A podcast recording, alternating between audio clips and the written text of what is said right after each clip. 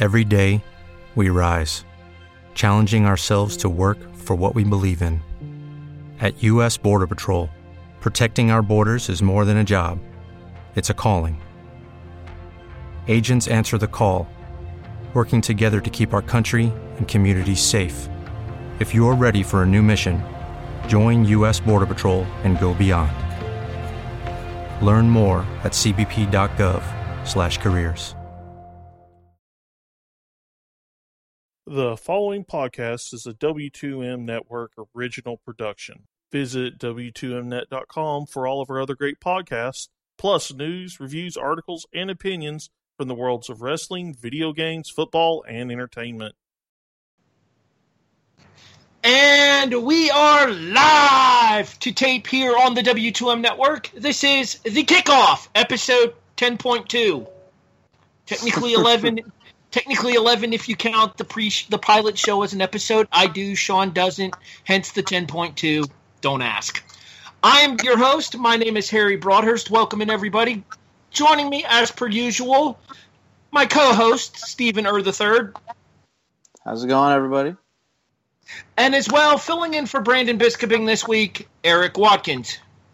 Back in at nearly 100%. Details to follow later. Well, we'll see how we'll see how super duper you're feeling after this Saturday night, Erik. Yeah, hey, hey, hey, hey. There are alarms. Hey, I'll give- there are things that happen. Hey, I'll give you guys credit. You guys put in some work against Va Tech. I got a chance to watch the replay of that game earlier in the week. Oh, 'twas glorious, and nobody believed me. All right, so real quick before we get to studs and duds, since Brandon isn't here, I feel the need to say this real quick. Um, for the quarter one and quarter four of the Giants and St. Louis and well, Saint I'm so used to Nice. calling St. Louis of the Giants and Los Angeles Rams game, the Giants would have won fourteen to ten. Then quarters two and three happened. Woo! Los Angeles forty-one to three. Goodbye, good night. Yeah. To steal a line from an old radio show that I used to listen to when I was younger, the Arnie Spanier show. Good night, sweetheart. It's time to go. That's good. And with that being said, we're going to go ahead and go right into studs and duds. Erik, your stud for the week, sir. You know, there's two conferences in college football that absolutely abhor defense the Big 12 and the Pac 12. One of those conferences, the Big 12, had a very important rivalry game on Saturday night. While I was attempting shenanigans and debauchery, one Baker Mayfield put on one hell of a show. 598 yards, five touchdowns, and a very important 62 52 win, taking the Bedlam Trophy. That is beyond worthy of earning my stud for this week.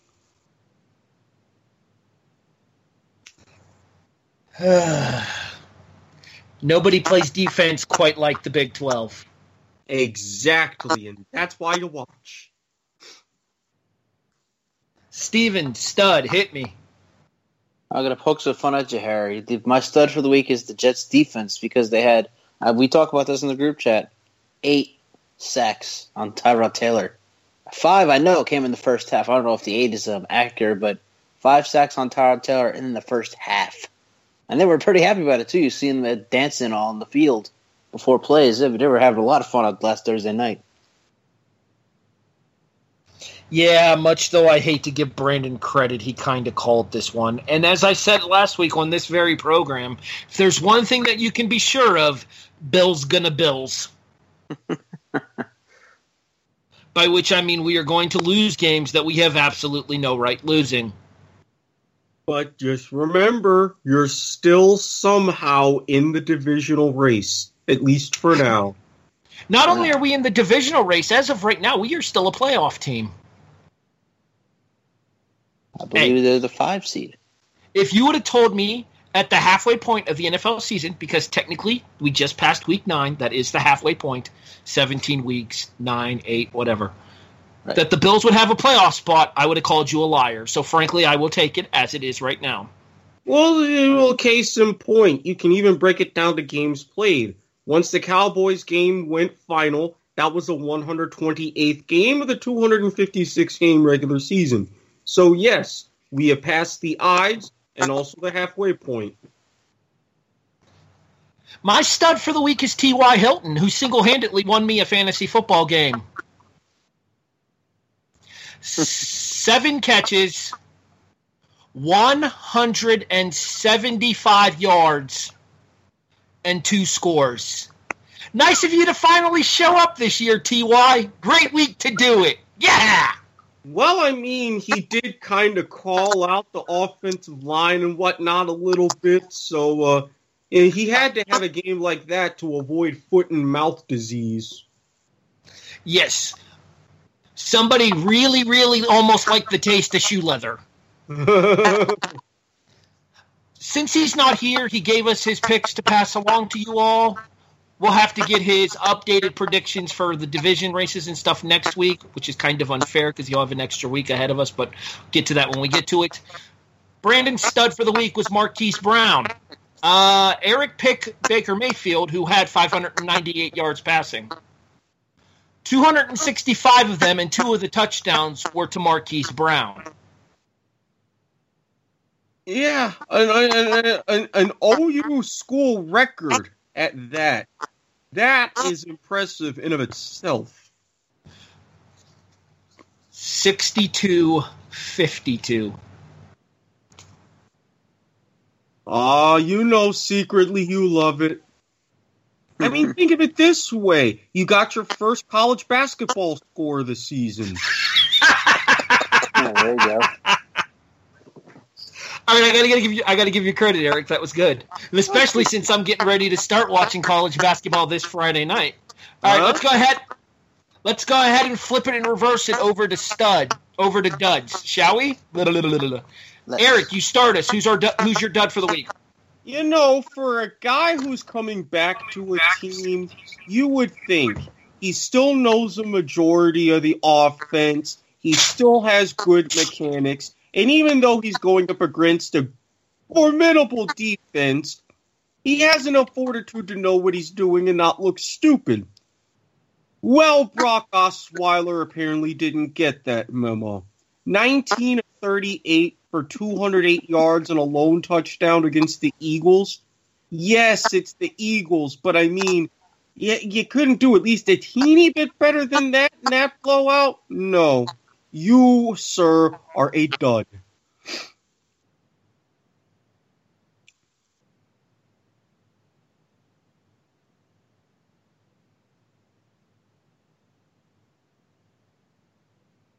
Lose Harry. Uh oh. Well, I guess I'll go ahead and do my dud. The Atlanta Falcons. I said it before the season. People thought I was crazy that the Falcons are going to start for a big hangover and miss the playoffs. Well, well, well. We're halfway through the season. The Falcons are have suffering a hangover, looking like they missed the playoffs. Uh, the reason they're my dud for this week is because they were up ten nothing against Cam Newton, who just got rid of his top target. They gave To up- Buffalo. They they out the Fal- the Panthers outscored the Falcons the rest of the way, twenty to ten, or to, maybe it was seventeen. I don't remember. The Falcons blew a big another big lead this time against Cam Newton, who just lost a top target. That is why the Falcons are my dud for the week. Does anybody remember at the start of the year when we did our predictions and I said the Falcons wouldn't be a playoff team? I said the same thing. Yeah, I was also one of the ones that said the Falcons would fall off a cliff. Great four and think alike. four at the halfway point. Great minds think alike. And in a division that is loaded with teams with some talent, if not questionable scheduling. My dud for the week. Well, Stephen kind of touched on it, and as I said earlier, Bill's gonna Bills. Buffalo's offense had seven points until late in the fourth quarter.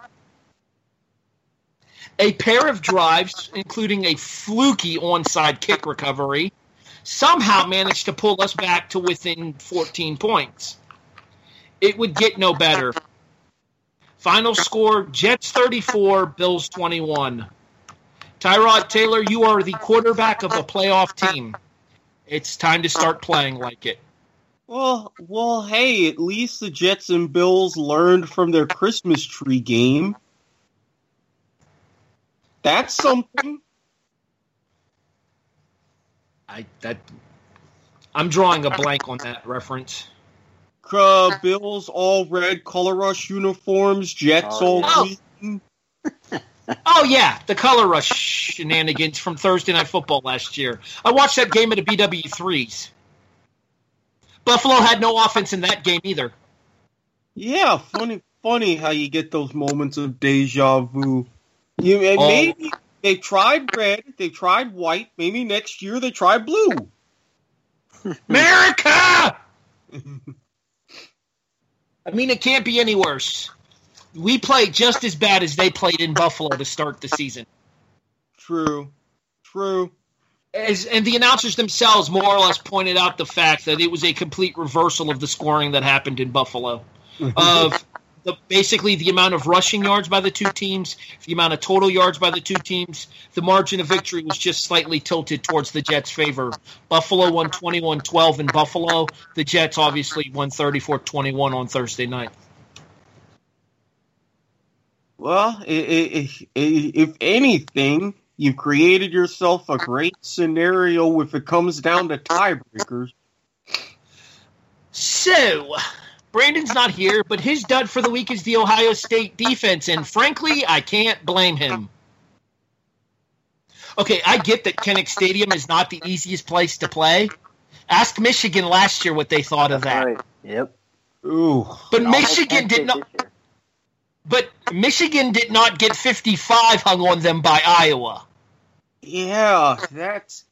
I mean, still, and, and I, I I'm going to talk about Iowa a little bit later on, but 55 to the Buckeyes. That that is not an Urban Meyer team. I'm sorry. Uh, real quick, JT Barrett, how we were talking about you possibly suppr- supplanting Saquon Barkley as the Heisman favorite last week with your win over Penn State. Yeah, well, about that. Uh huh. goes. Uh huh. We'll talk Heisman predictions a little bit later on in the show when we do our predictions for the Final Four in the college football playoff. Speaking of prediction time, gentlemen, um, usually this is the part of the show where we would have our So That Happened segment. However, this is our mid year spectacular for the kickoff, and therefore, instead of doing any So That Happened, buy or sell arguments or get it togethers, we will instead be presenting our midseason awards for the NFL, our updated NFL playoff predictions, and our updated college football playoff predictions, as well as our front runner for the Heisman Trophy. Let's start with a simple one, in my opinion. Let's start with Coach of the Year. Erik? You know, even though I can't stand their uniforms because they still haven't completely gotten it in my mind, there it, it takes a certain someone to get a semi ragtag group of players and have them, as it was described last year, not play a high school offense. There was a young man who happens to be the same age as myself who took on that job with vim and vigor.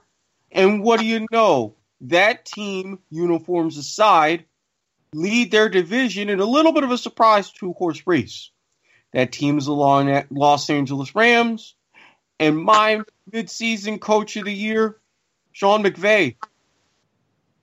Don't don't scrimp on us millennials, people. Stephen.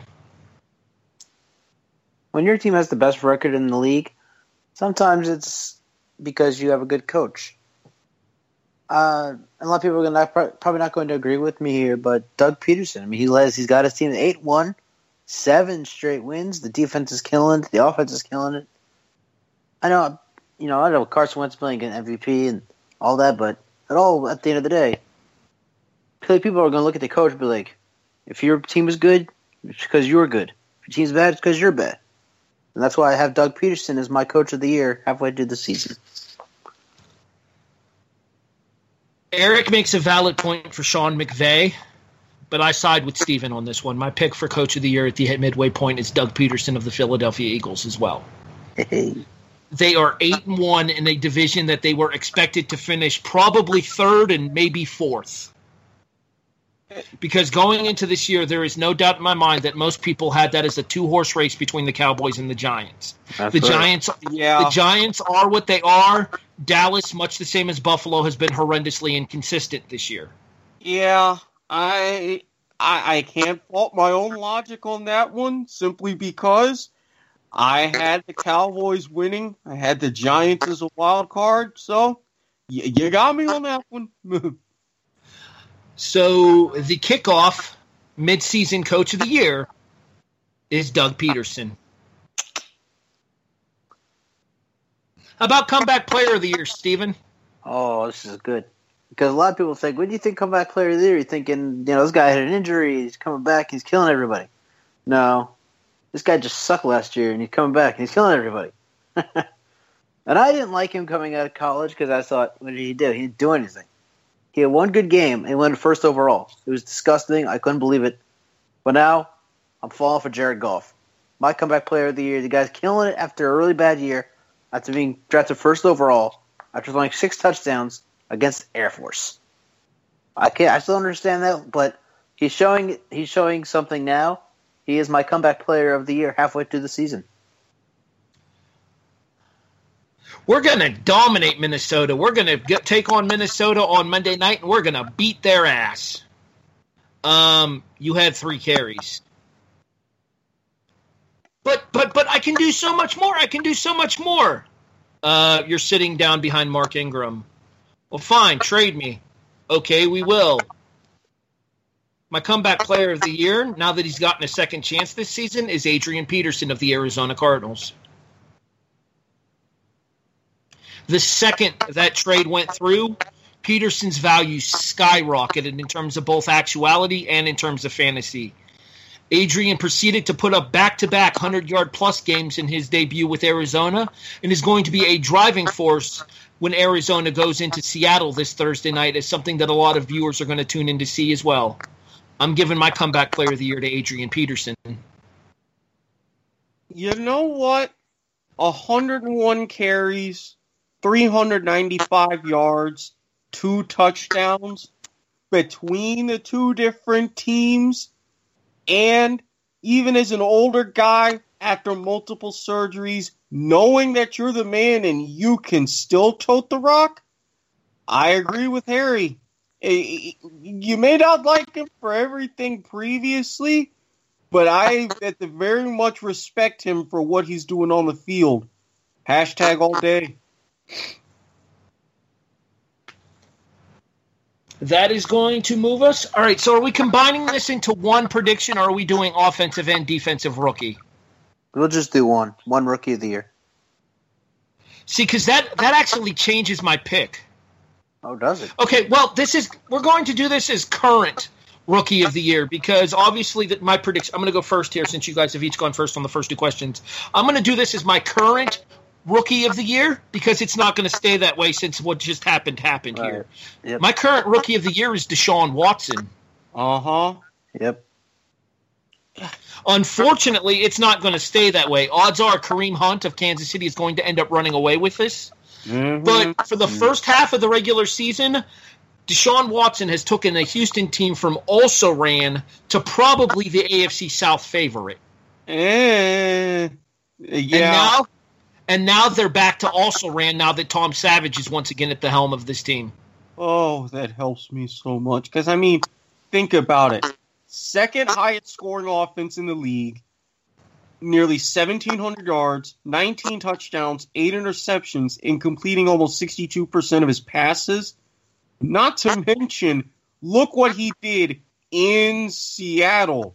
Yeah, you still saw some rookie mistakes, but a first year guy in Seattle and in New England to nearly pull those out, yeah, it's a, it's a damn shame what happened. And even though it wouldn't help my Jaguars, hey, get yourself healthy and get better soon.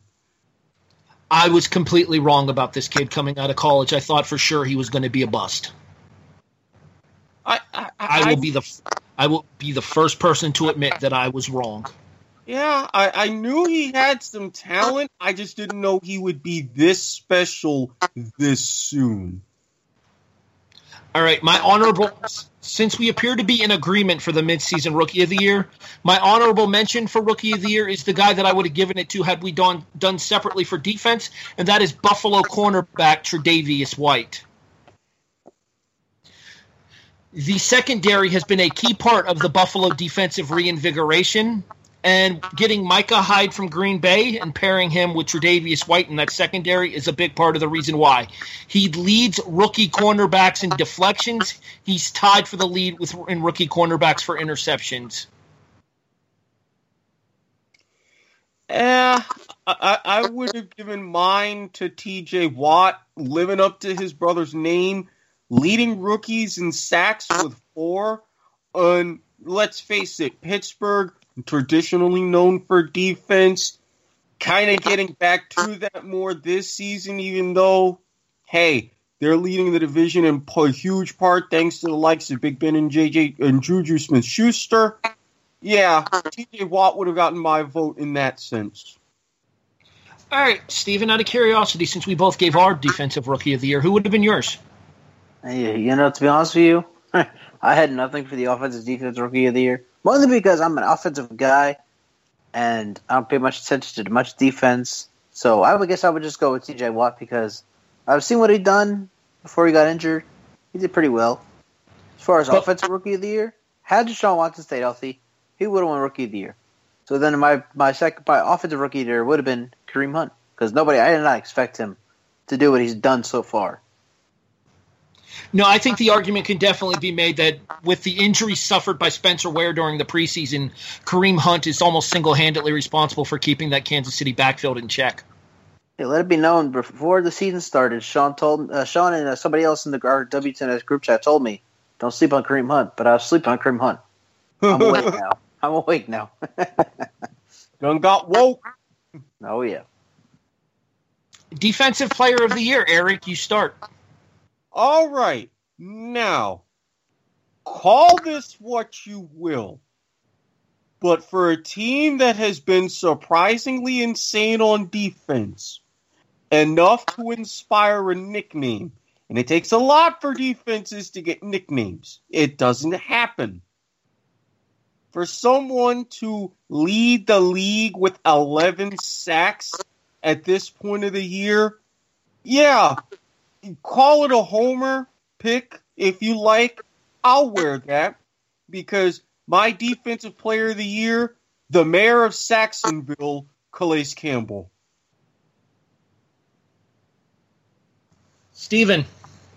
That was a good one, Erik. I like that. Uh, my defensive player of the year almost never played football because he was holding out last off season due to contract issues. I don't believe he played like first four games of the last season, whatever it might have been. He's already almost tied his career high halfway through the season. Eight and a half sacks, 38 combined tackles, 11 assisted, I believe.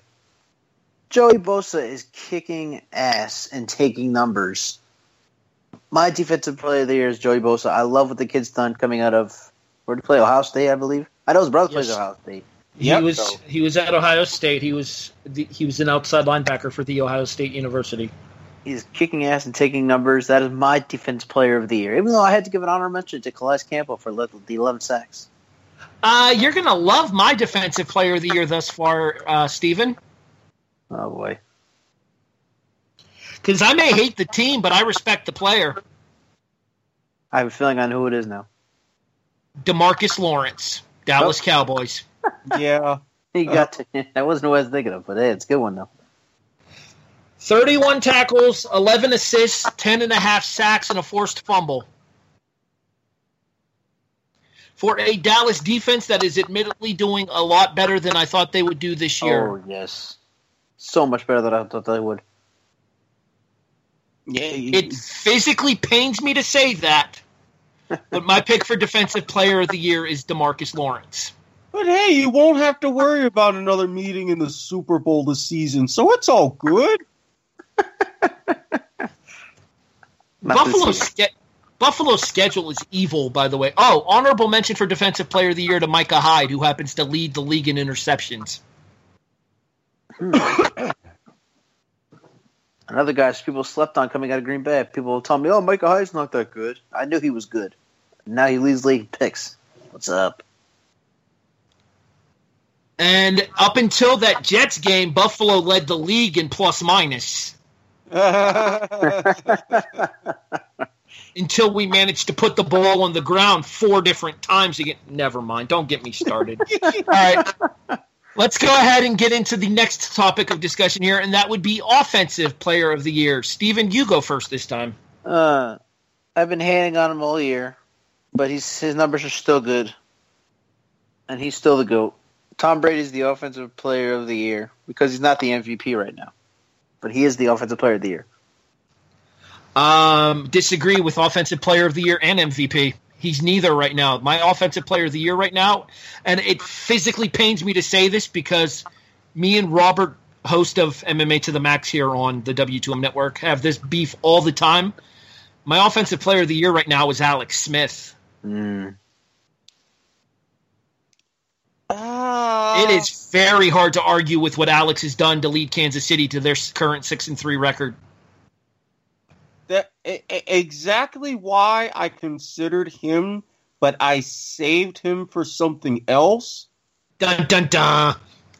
Dramatic reverb.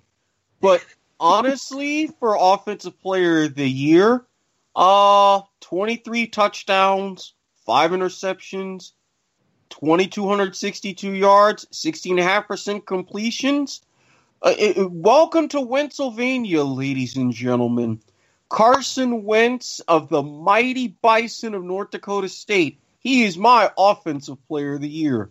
Wow. Yeah, funny that you mention him, Erik, because we go straight from Offensive Player of the Year to MVP of the first half. And my pick for MVP of the first half is Carson Wentz. Yeah, same here. Eight and one. As Erik just mentioned, almost 2,300 yards with 23 touchdown passes. Five picks, granted, but I mean it's it's a defensive based league now. Their defensive defensive backs are a lot better about being able to read routes, jump routes. The fact that he has 23 touchdown passes to go with it for an almost five to one ratio, though, and he has led his team from seemingly out of nowhere to the best record in the NFL by almost two full games over his closest opponents.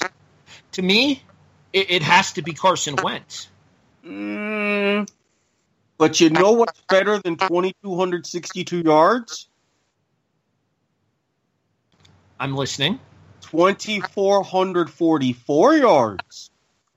And you mentioned that nearly 5 to 1 inter- or touchdown interception ratio. Try 18 to 1. And a quarterback rating of almost 114. Alex Smith. Correct. I'm ah. sorry, but the man far too underrated. You give him the right amount of help, the right coach. I mean, the man has been to an NFC championship game. Yeah. How's how, just real quick here? How's that feeling, San Francisco? Yeah, I, I- I mean, and even then, as a backup, he still led you a good portion of the way before Kaepernick took over when you got to a Super Bowl. Boy, don't you wish you had him out west again? Hashtag the real MVP. Stephen, I believe you said you agree with me with Carson Wentz. Yep. I mean, best record in the league. 30, 20, he's on he's on pace for 46 touchdown passes this year, which would out clearly be an Eagles record and would be the third most in league history, if I'm not mistaken, behind Or Tom Brady and fourth. fourth, Manning, Oh. Brady, Marino. That's right. But Well, uh, technically it's technically it's 23 in 9 games, so he's actually on pace for closer to 42 touchdown passes, but still ridiculous. Yeah, Indeed. with a guy like Nelson Agholor, anything can happen. That guy's been a monster for the Eagles offense. I love what he's doing. Not to mention managing to work in new guys such as Al- Alshon Jeffery into the mix as well. Oh yeah. and bringing in some of your plays from your college days to work near perfection. Yeah, that that that takes a lot of very good execution on your part. Had to make some monster throws. Obviously, these are only the halfway point predictions here. We will have our official end of the year award show once the season goes final and we celebrate uh, Super Bowl 52. Yes. Yes. Yes. And that'll be in February. So obviously we'll have our end of the year wrap up show with all of our awards handed out there as well. And for the record, gentlemen, we are going to factor in playoff results into our end of year awards. Fair enough. Fair enough. And with that, speaking of the end of year results and Super Bowl 52, it's time to pick the 12 teams that we feel will be vying for Super Bowl 52. It is now time for our updated NFL playoff predictions. We'll start in the AFC East, and I think this one's going to be pretty much unanimous. Much though I don't want it to happen, I think it does happen. New England wins the East, correct? Yeah, it's theirs to No lose. doubt. All right, let's talk NFC NFC North now. Uh, Pittsburgh's got a, I believe, two game lead on Baltimore currently. Two and a half. So Baltimore is four and five. Yep. Okay. Uh, there's no way Baltimore's getting back into this race. This is a Pittsburgh team that is loaded with talent. Their defense has gotten so much better than they were last year. Big Ben is finally playing like the quarterback that he has been over the course of the previous decade. And if this is to be the end of the run for Big Ben, they're taking him out with an AFC North title. At, the bare minimum, because they want to try to do for him what he did for the bus. The bus stuck around, gave him that one more year, and he got to retire in his hometown a Super Bowl champion. Now, do I think this is a Super Bowl caliber Pittsburgh team? Absolutely not. But division title, home playoff game at Heinz Field, the big catch-up bottle, who knows what could happen. But right now they're taking care of enough business enough of a cushion, especially 3 0 in the division so far. Yeah, Pittsburgh's got this one. Plus, uh, with the quarterback like Joe Flacco, it's very pretty hard to win a division, especially going up against the, the Steelers, who I believe are the best team in the AFC right now. Well, they currently have the best record in the AFC. Well. Tied with New England, but they win the tiebreaker according to the ESPN playoff prediction, the current ESPN playoff standings. I believe it is a three-way tiebreaker between Pittsburgh, Kansas. Well, Kansas City six and three now, but in a three-way tiebreaker between Pittsburgh, New England, and Kansas City, Pittsburgh would win it based on winning percentage of combi- of common opponents. Uh huh.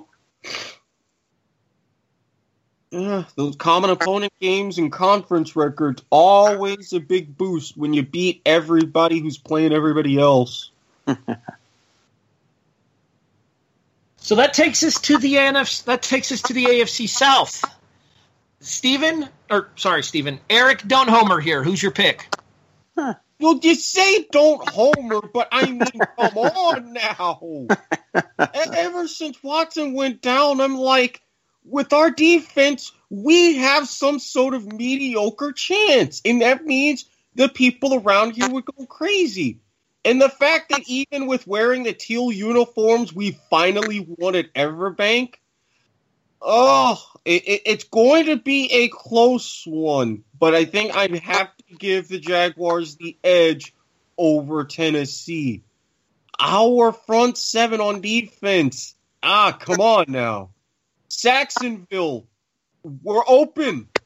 We're welcoming visitors. I will admit the win over Cincinnati in Jacksonville was impressive. The fight was even more impressive. We'll talk Yeah, about that in a few seconds. Woo! Stephen, who you got? AFC South. Uh, the words of Lee Corso, Erik. Not so fast, my friend. It's not. Uh, I mean, yeah, the Jaguars are going to win the division because their defense is stellar. And that is an understatement. I don't think it's going to be too close because Marcus Mariota is not playing as well as he has the past couple of years, and the Titans are not the team that we expected them to be. Eric Decker hasn't done anything, and yeah, the team just hasn't clicked as most expected. Like me, I expected the Titans to win the South. They're not going to win. It's going to be the Jets for the first time. Is what did the Jaguars win the division? I remember they played in the playoffs in 2007, beat the Steelers in Pittsburgh, but did they, did they win the division that year?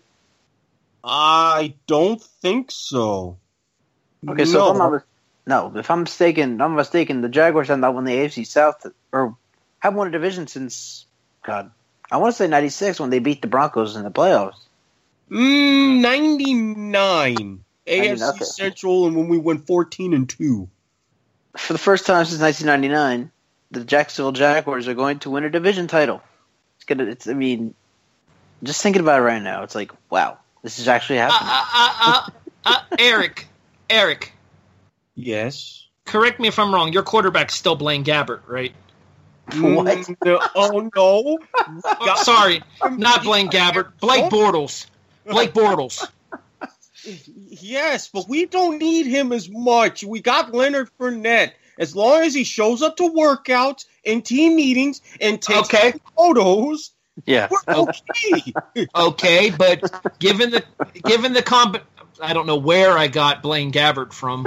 oh no, I, I suffered through a two and fourteen Blake Gabbert season. I apologize. I meant to say Blake Bortles. I'm sorry, but when it comes down to the running back quarterback pairing of Blake Bortles and Leonard Fournette versus Marcus Mariota and DeMarco Murray, I, I, I not to mention Derrick Henry, I, I have to go Tennessee here. I'm sorry. No, that's why I said it would be a close one. But just as a factoid, and I know this is only nine weeks in, scoring difference Tennessee minus 12, Jacksonville plus 89. I am just saying.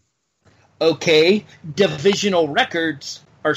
what- How the hell do they have the tiebreaker? They got the head-to-head tiebreaker over you, don't they? Uh, oh, I yeah, Didn't they hang like 40 on you back in week two? Yes, but that we don't talk about that. That was only week two. that was before stuff and the Oh. teal and yeah. Okay, but as of right now, that causes Tennessee to currently have the divisional lead, does it not? Uh, Only be a tiebreaker. Tiebreakers change and things.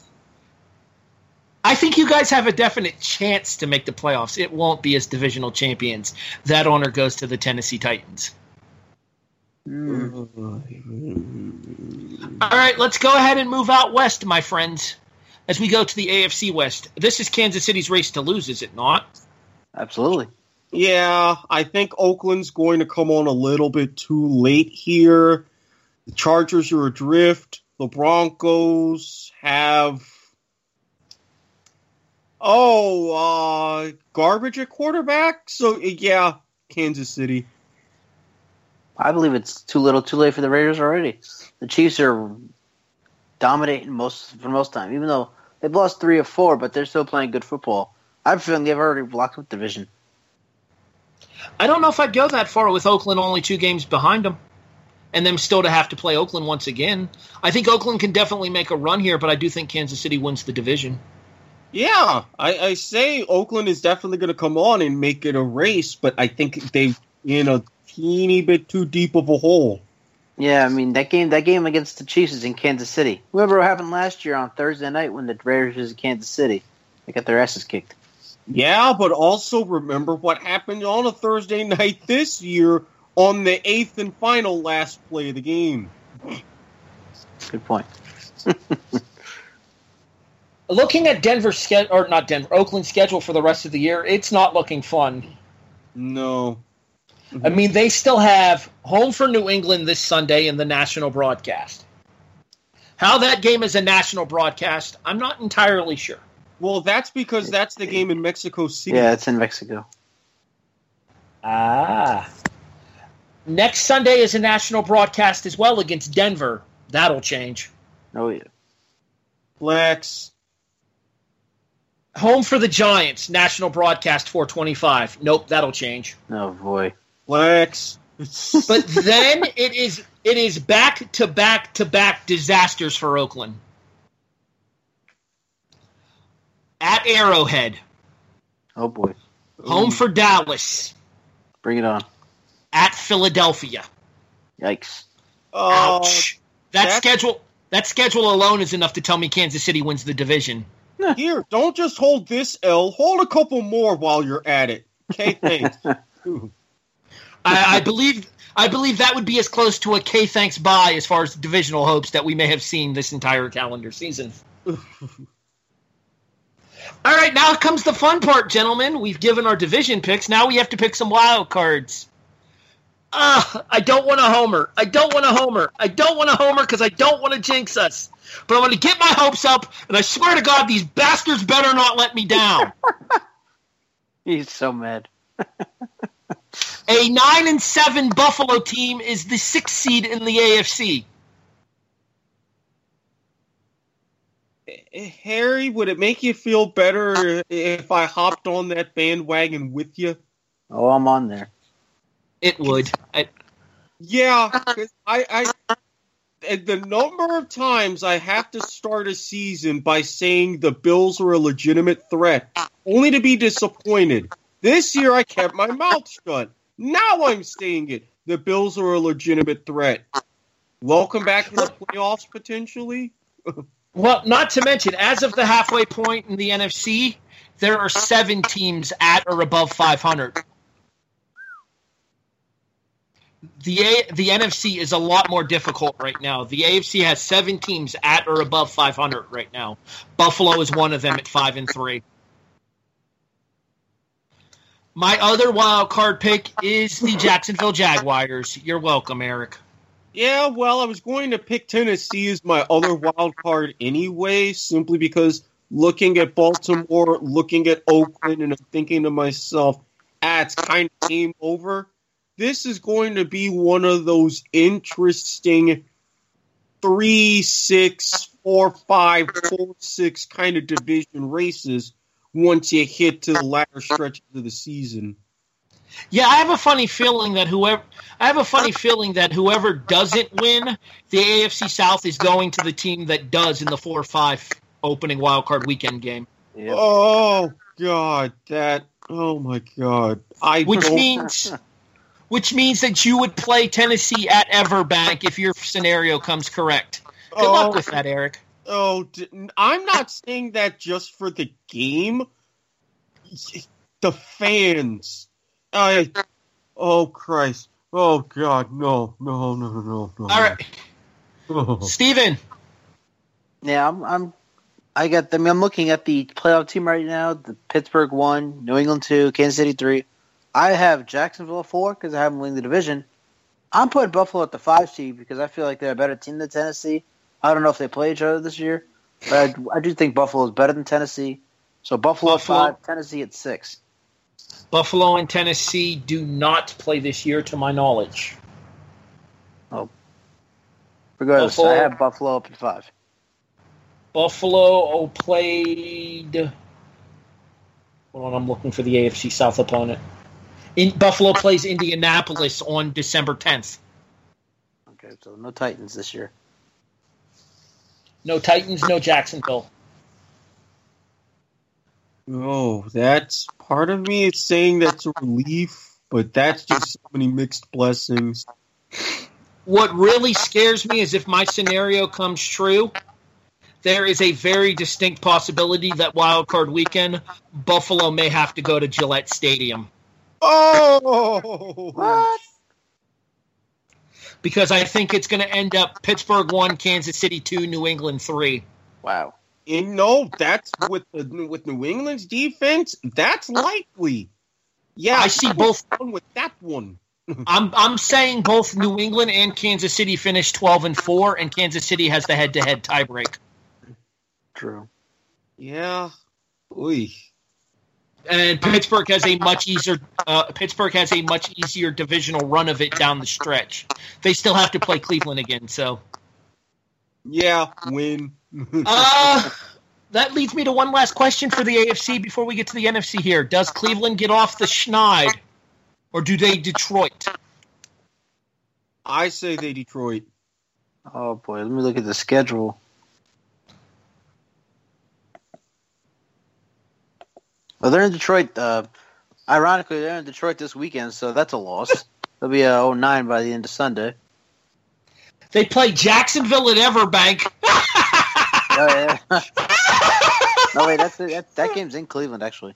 Oh, it is in Cleveland. Oh, Cleveland. that, that that's a at loss. the Bengals, at the Chargers, host the Pack. Ooh, that's interesting. They might actually beat the Packers on December 10th. Uh, Look out for that one. Host the Ravens, at the Bears. See, I think that- I think at Soldiers probably their best chance to win a game. Yeah. that or that or hosting the Packers because I don't know how Brent Hentley will do. Uh, Brett, Brett Hundley is going to get better. Mitchell I think Brett- Trubisky- I think Brett Hundley's going to get benched between now and then. or Who's their who's their who's their third string then? Uh, it doesn't matter. He has to be better than what Brett Hundley's played like. Fair enough. True. All right, gentlemen. So we switch over to the NFC. Hold on, Yes. hold on. Are we really blaming Brett Hundley on the problems here? I'm not Brett Brett Hundley's fault. Yes, we are. I mean, No, it's not. not- That is that is all.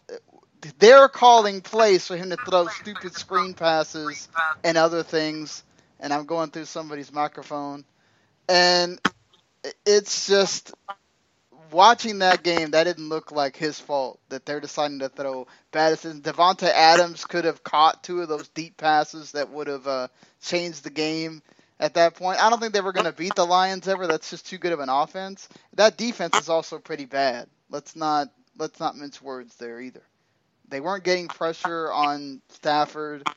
They weren't uh, the the corners weren't they couldn't uh, defend Jones or Tate at all. So this isn't like the Broncos where Siemian and uh, Osweiler are just inept. Okay, this is just nobody's really helping him either. I, I just can't blame it all on him yet.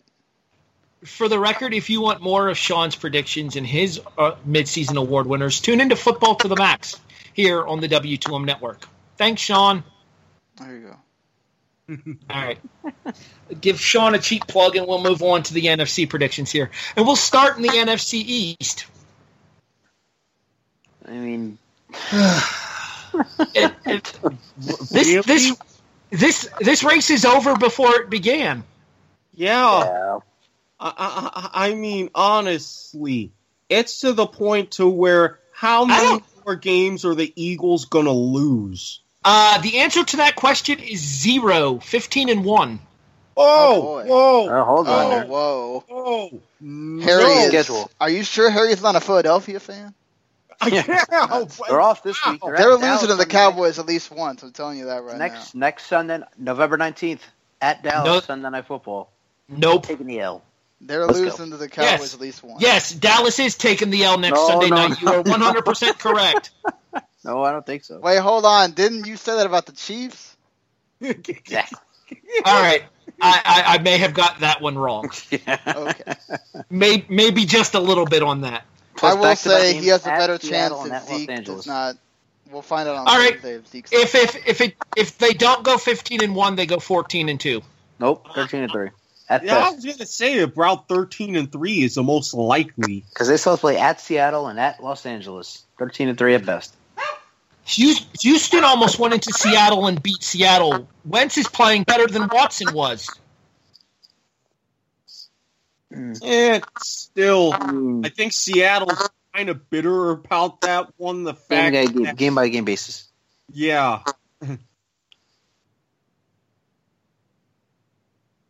Go ahead. I, I, I get that Seattle is going to be extremely bitter about that game, and they're going to shore a bunch of issues up. You already saw how they bounced back defensively against Washington. Yeah, Wentz, he, he may be king in the Mountain Time Zone, but Pacific Time Zone not so much. Are you going to give us the game by game, Stephen? Well, for the Eagles, they're off this week at Dallas. Win. Host the Bears. Win. Win. At Seattle. Lost. That's a that's a toss up, but I'm inclined to favor Philadelphia. At Los Angeles. Which Los Angeles? Rams. That's a loss. Ooh, that's a fun game. that is a fun game. MetLife Carson- to the, MetLife Carson- to G-Man. Sorry, Brandon. Hosting Oakland, hosting Win. Dallas. So about 13 and 3. I'm still saying 14. And, I'm still saying 14 and two. It could, it's possible, but I still say 13-3 right now. I'm, I will admit that that is not an easy closing stretch of seven for Philadelphia.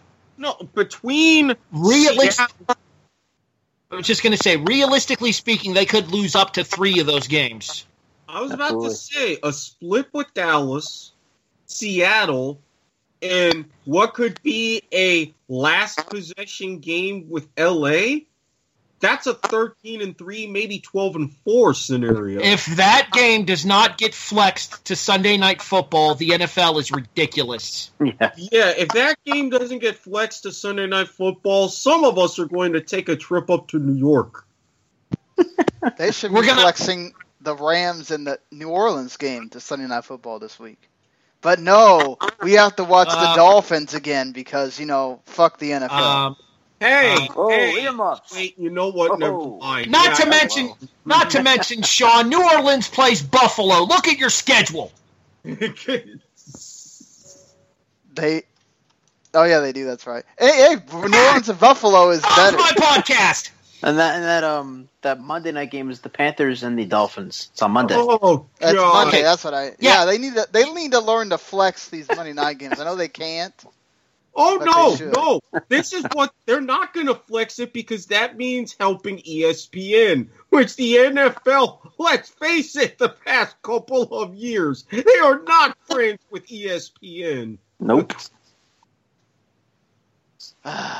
Sad. Uh, Los Angeles and New Orleans is the Sunday night. Get, get off my podcast, Garmer. Oh yeah, Harry doesn't make mistakes all the time here. he thought That's- the Jaguars quarterback was Blake uh, Blink Evers. That that there's a difference, Sean. It's my show. No, in all seriousness, that is our producer Sean Garmer chiming in here. All right, no, I mean uh, I'm not going to say I'm not going to sit here and say Dallas isn't going to make the playoffs because they are, and we'll talk more about playoff teams in the uh, we'll talk more about playoff teams in the NFC in a few moments. We still have three other divisions to pick here, but I think we all agree that Philadelphia is winning the AFC, the NFC Oh, yeah. East. Yeah, it's over. Absolutely. All right, let's move to the NFC North, and this is one of the divisions where I think the current leader might be in trouble. Do not be surprised if Stafford leads Detroit to the division title in the NFC North. Yeah, I uh, don't. I don't buy Minnesota. I don't. As Nah, I don't. much as I love Teddy Bridgewater, and I do think he will see playing time this season because I don't think Case Keenum is going to be able to keep this up. I think that's probably what's going to sink the Viking ship. Detroit, I think they're starting to figure out a lot more, especially with the red zone, and that's really what could carry them over the line. They still had problems with the Packers game with the red zone. Not as much. Not They as. They couldn't run it in for a yard. Yes, and they benched Ameer Abdullah. That was the first step. They're identifying problems and they're working towards solving them. It takes time. Theo Riddick needs more carries for my fantasy teams. Yeah, See? yep. He's not wrong because Abdullah can't hold on to the ball at all. Well, not to mention, just look at the upcoming schedule. Look at the upcoming schedule for Detroit still too. They still play the Browns and the Bears twice. Yep. Win, win, Minute- win. Done. Min, min, not to mention they have a rematch with Minnesota at home in Ford Field, meaning they went to Minnesota earlier in the year and beat the Vikings. I feel like both of these teams could end up ten and six, and Detroit has the tiebreaker by taking the two games against Minnesota. Indeed. I'm picking Minnesota the doesn't Lions. have that hard of a schedule either, though. They've got Washington. Besides the Rams, you've got Lions, Redskins, Falcons. That's all winnable games. Who knows what the Panthers are going to be at that point? You got Bengals, and you end the season with the Packers and Bears. I mean, that's really nice there for the Vikings. I mean, the Lions end the season Bears, Bengals, Packers. It's gonna be Yeah. tough. It's gonna be close yeah, it's, it's the same three teams that they have. That's funny. But Not to mention, I mean, I will say this much based on the schedule that I'm seeing in front of me. Unfortunately, for the thing that could work against Detroit is the fact that they still have four road games still left on the schedule. And Minnesota got one of their actual road games not on the road this year because the Cleveland game would have been in Cleveland, but instead got moved to London. Well, that's even more of a road game. I mean, the think Vikings have five road games.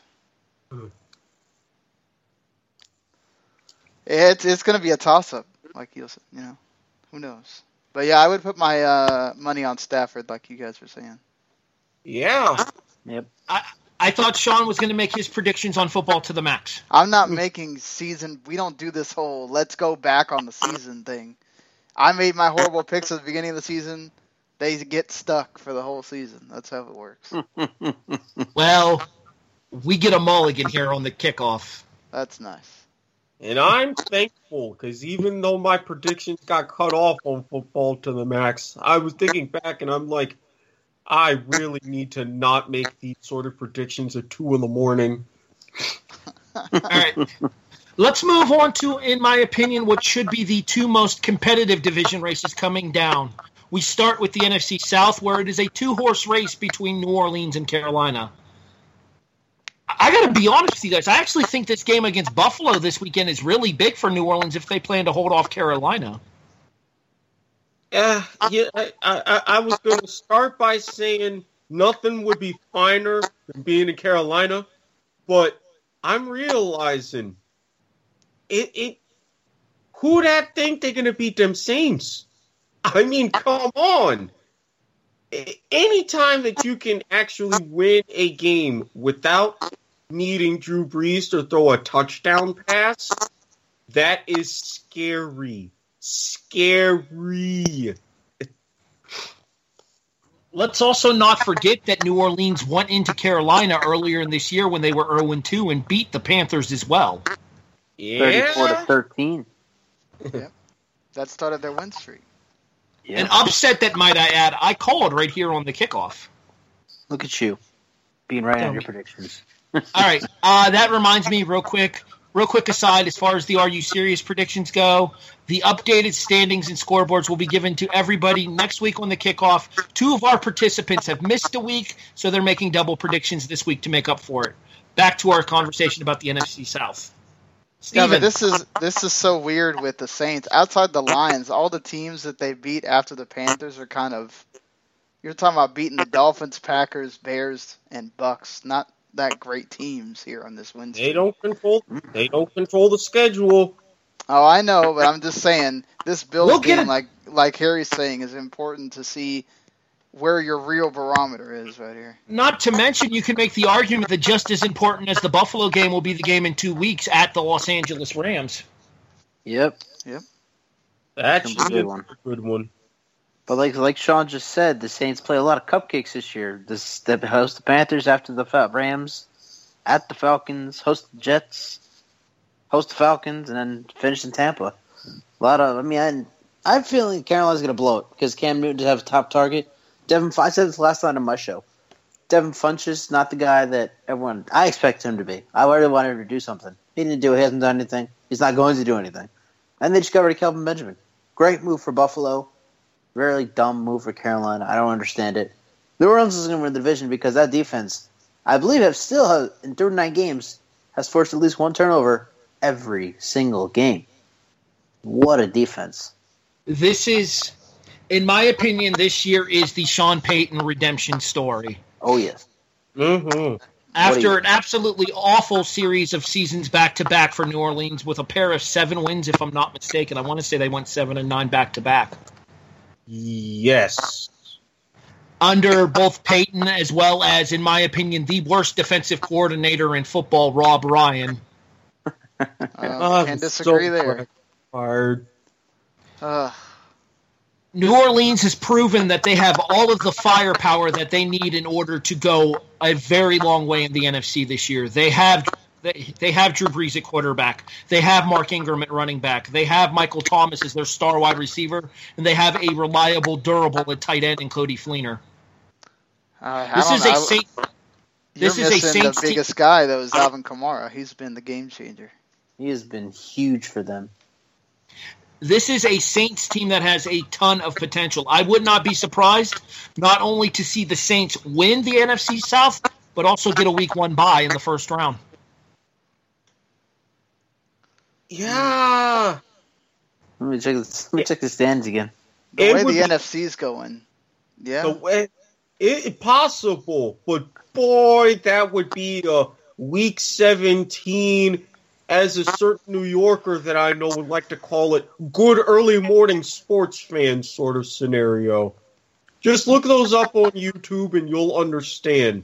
I'll give you a hint. A whiteboard is involved. Let's go ahead and t- let's go ahead and talk about the NFC West, shall we? Let's. Surely.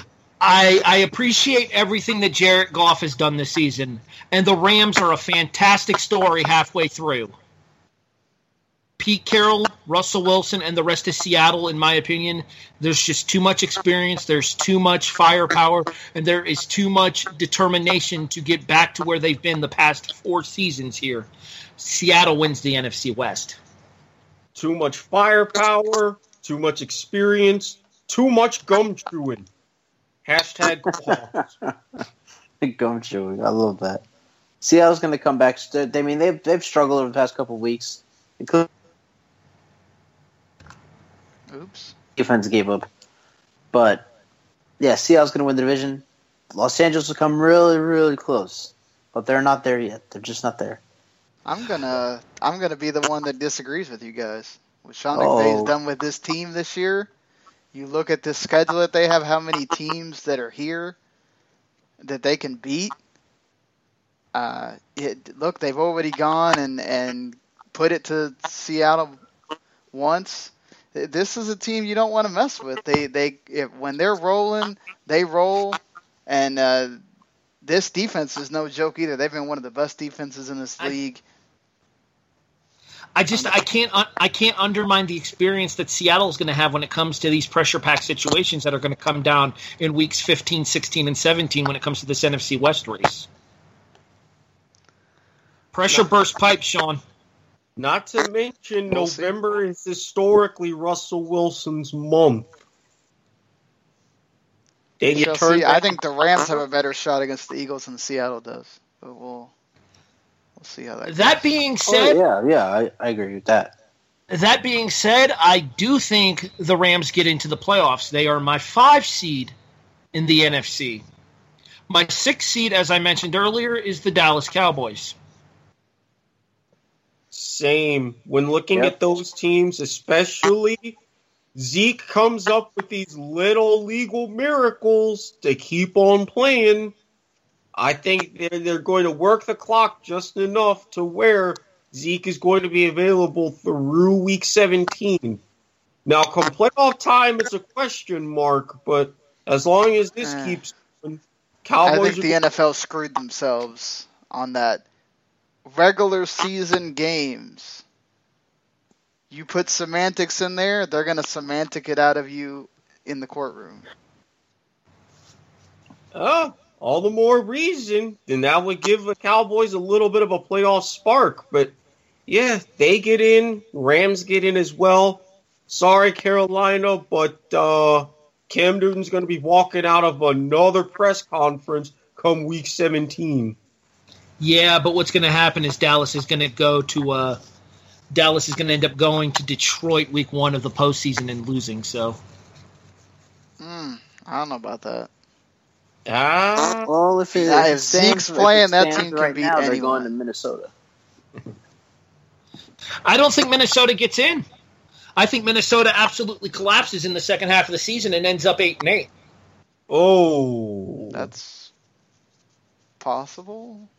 I mean, Uh, they did last year. They started five and zero, finished eight and eight. So anything is anything is possible, right? All right, Stephen, who do you got? Um, you were you were spot on with yours. I mean, I'm I'm going with yours. The Cowboys are the sixth seed because the uh, the Eagles, excuse me, also the Giants. Eagles are not giving up the division. I feel like they'll clinch the NFC East after a win if they win next Sunday night in Dallas on Sunday Night Football, which you know could be a good it could be a good game like last year's. And who did you say your five seed was? I know I agree with you. I remember who it was. Los Angeles Rams. There you go. because the Rams are not winning the division. They they will be the five seed. And if the game, if the Cowboys do play in Detroit, it's a loss because remember what happened last time they went Detroit. It was 2013. I'll never forget it. And now I'm going I'm going on right now, but the Cowboys had a lead with like 10 seconds left. They gave up two plays and 61 yards, and Matt Stafford dove into the end zone for the game-winning score. So mad. but but a, All right, Sean, Harry's so you're- pick was spot on.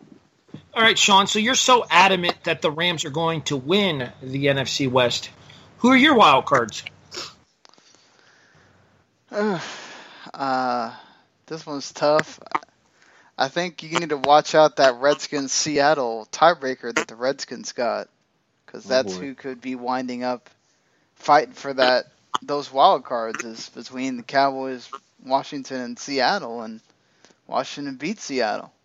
So same thing Uh. goes. Same thing goes for the you know when the Rams Cowboys are fighting it out. The Rams beat the Cowboys, so that's those are going to be interesting uh, when you get down there. But I, I think the the Cowboys are going to get in uh, sixth.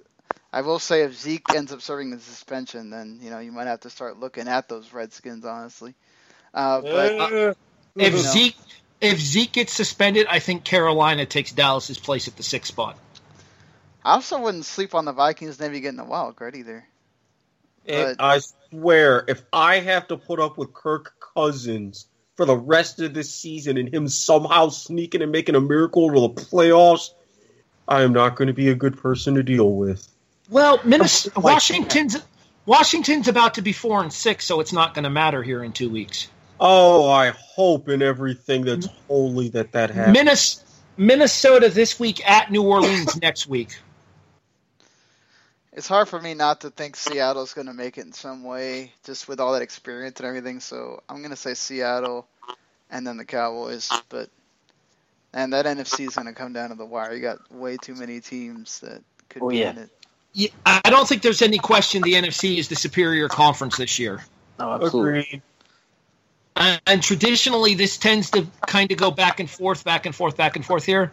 But looking at the looking at the standings on ESPN.com here, there are ten teams in the NFC that are 500 or better. There are seven in the AFC. Yep. Yeah. Yeah, you're looking at Miami is at four and four. They're in seventh. Excuse And- me, This I thing. said corrected. There are 12 teams in the NFC at 500 or better. and there's six in the AFC. Seven. Seven. Seven. Who's who's the seven? Dolphins. They're Dolphins four at and four and four. Dolphins at four and four are seventh. I thought they said five hundred or better than five hundred. Five hundred. 500 or better. No, okay, you got me there. The NFC, the NFC has Philadelphia, Washington, or not Washington, Philadelphia, Minnesota, New Orleans, Carolina, Los Angeles, and Seattle all over 500. Washington, Detroit, Green Bay, Atlanta, and Arizona are all at 500. Dallas is also over five hundred. I said Dallas. He said that. Oh. Philadelphia, Dallas, Minnesota, New Orleans, Carolina, the Rams, and Seattle are all over 500 right now. That's insanity to me. The Yeah. fact that the fact that three quarters of that conference are at or above 500. Well, some of those teams aren't going to be 500 after this week, so. Look, the Jaguars are five and three. That automatically tells you it's a crazy season. Uh, sitting right there at five and three with you, brother.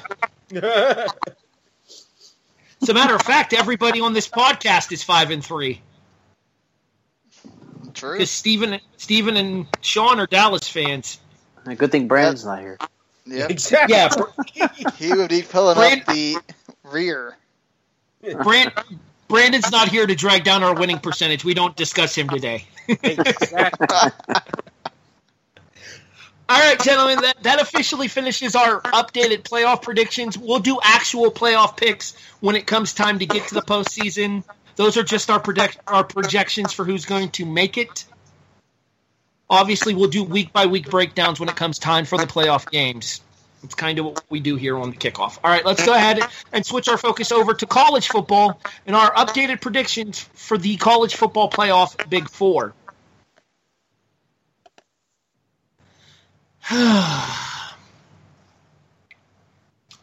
You You know, it's gonna be cra- it's gonna be crazy when Notre Dame gets in and Georgia doesn't.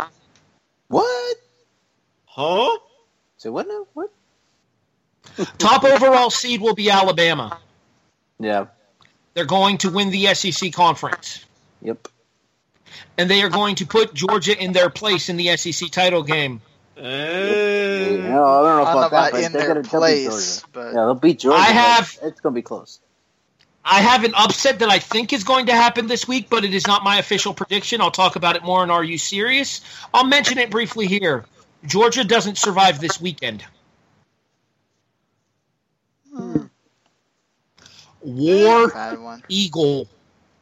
mm, I uh, ooh, I don't you really know. bleeping out the damn?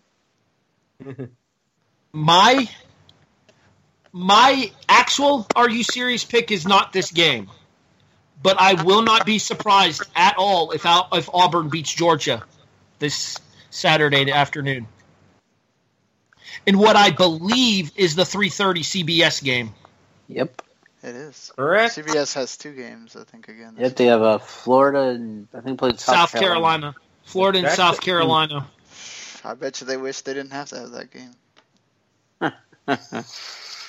Yeah, yeah. How does it feel to have someone from the U as your head coach?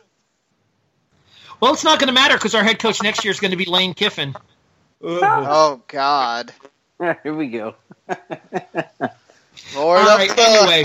Well, we won't have to do the lane Back- train segment because Harry will already be talking about the Gators all all season. You goddamn right, Sean. Anywho, um, number two, n- number two for the college football playoff, Notre Dame.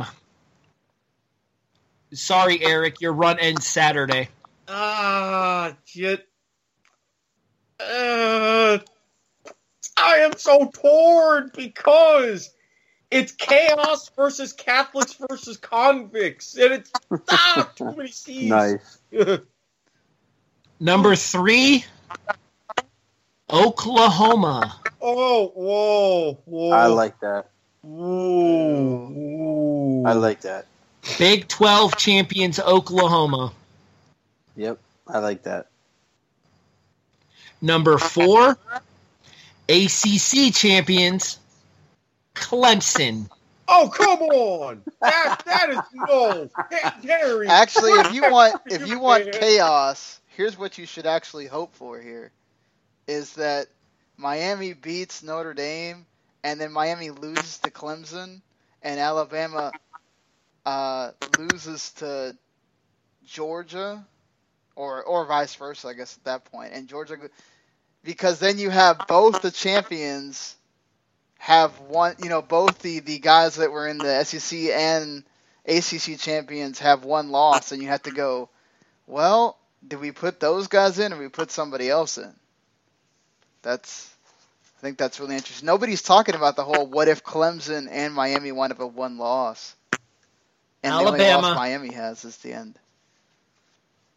Alabama, Notre Dame, Oklahoma, Clemson.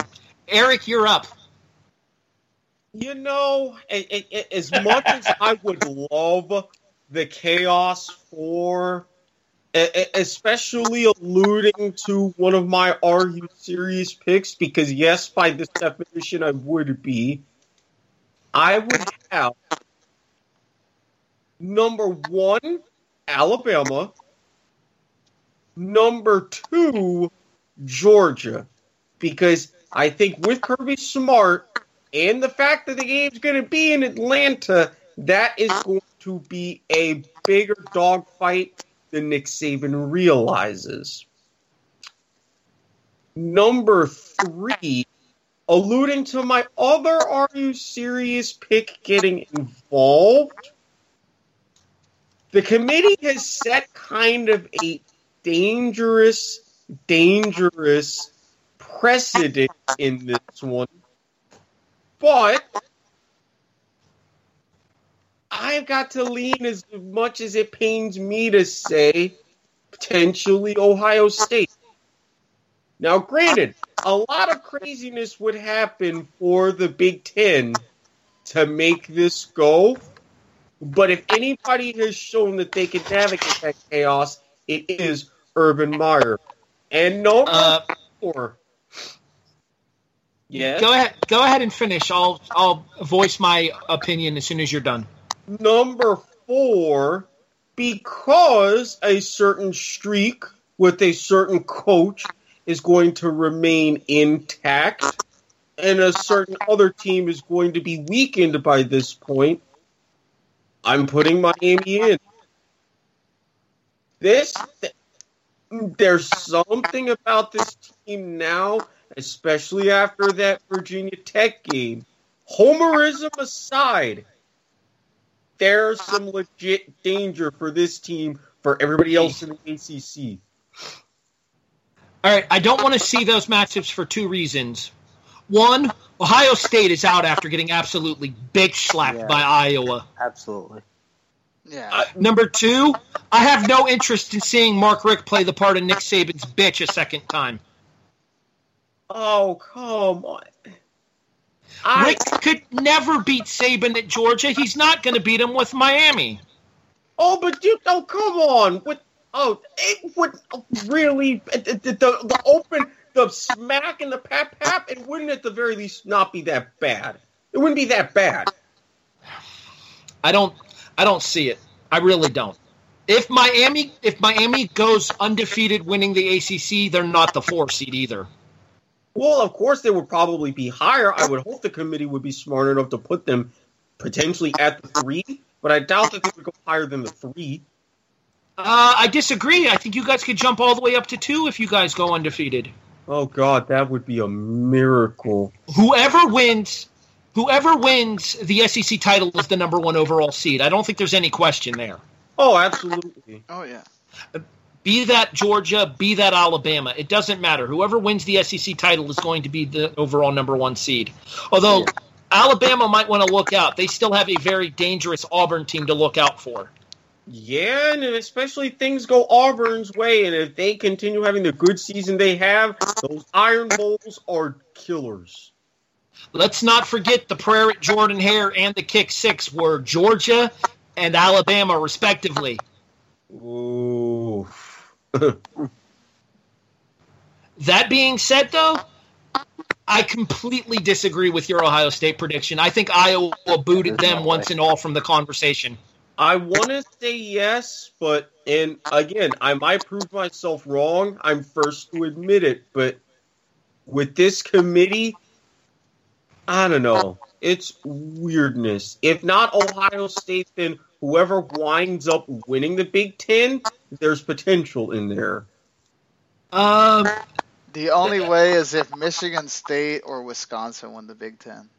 I was going to say an undefeated Wisconsin team gets in. Michigan State probably doesn't. Well, I would be leaning It- towards Wisconsin, but then that would be counterintuitive for my Are You Serious? Remember that Michigan State will have wins over Michigan, Penn State, Ohio State, and then Wisconsin as well, who would be undefeated. You would think at that All right. point. That's four huge wins.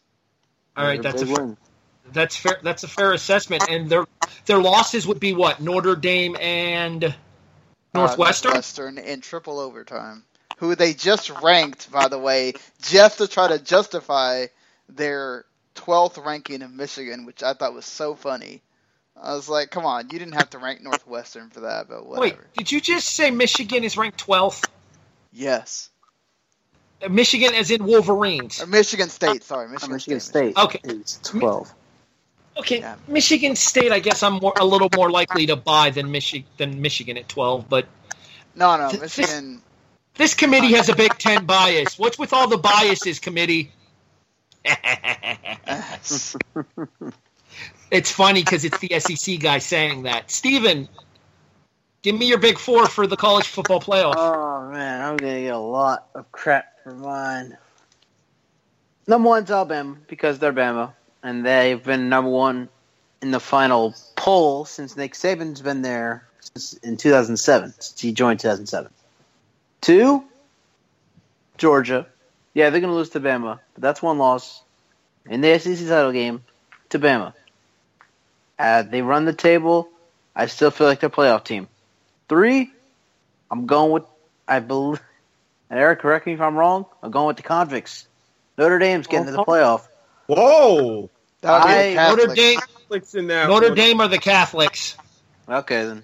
I, I mean, I don't, I don't follow this rivalry. Just know that. Anyway, Notre Dame I'm- is a religious school. oh, It's a it's a Point Catholic being, I- school. Uh, I mean, Have you not heard of touchdown Jesus, Stephen? I have a feeling Notre Dame beats Miami this week because Miami, as much as they're undefeated and all this hype, and Hard Rock Stadium is going to be absolutely packed Saturday night.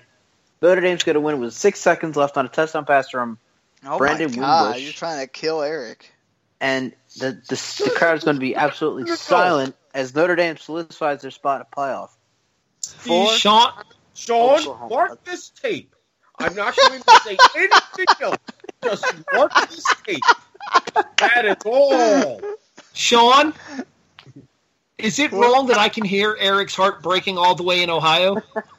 I, I'm pretty sure you can. I'm here That's- pretty well here. I'm sorry, Erik, but I have a feeling Notre Dame's a much better team than Miami, and they're I going to win in upset fashion. I can feel Even though Erik's it's not really that presence overlording all I am going to say, Stephen. for the purposes of this broadcast, mark that tape. And for Oklahoma, love the Sooners this year. Even though they lost to Iowa State, Baker Mayfield scored four total touchdowns in that game, and that that right there, plus his game in Bedlam and the way that they beat Ohio State in Columbus, tells me that this is a playoff team. If you want to hear more of my college football playoff top four, you listen to the latest episode of the SCU show, now available on W2Net.com. Shill. It's it, to me with Oklahoma, it's going to be a case of whether or not Iowa State can finish second in the Big 12. If Iowa State ends up the runner-up in the Big 12 and Oklahoma gets a chance at redemption in the Big 12 title game, the Sooners are in. And I think with the fact that the Big 12 is one of these cases to where, yes, it's brilliant that they were able to finagle getting that title game back. But as I've said, who's going to be able to beat whom twice in this scenario? Hmm. And at this point, I don't know if anybody would really be up to the task. They're going to end up picking each other off round robin style, much the same way they do in college basketball. Uh huh.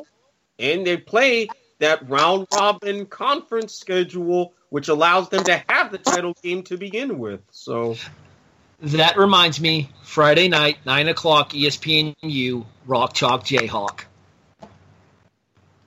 ah, yes, the point where Kansas becomes relevant. Well, 100% agree with that because they just gave Baylor their first victory in college football this year.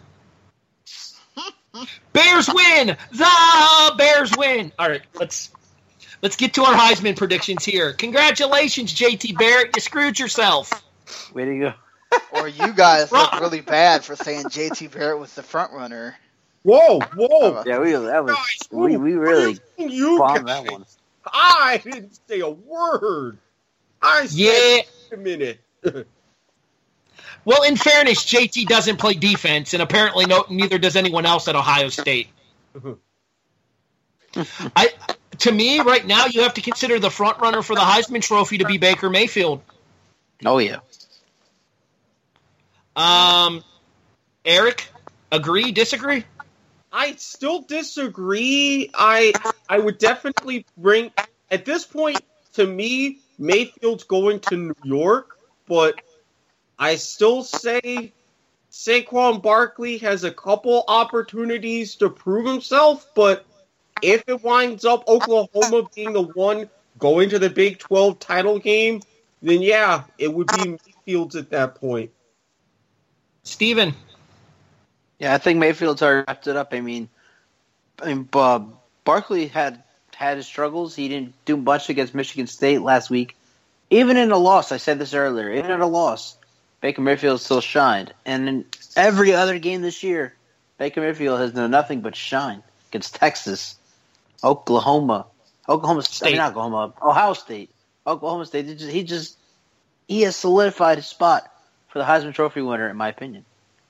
To me, those are the those are three of the four right there. And honestly, I wouldn't be surprised to see the fourth person come from the Big the Big Ten as well. That being Wisconsin running back Jonathan Taylor. Yep.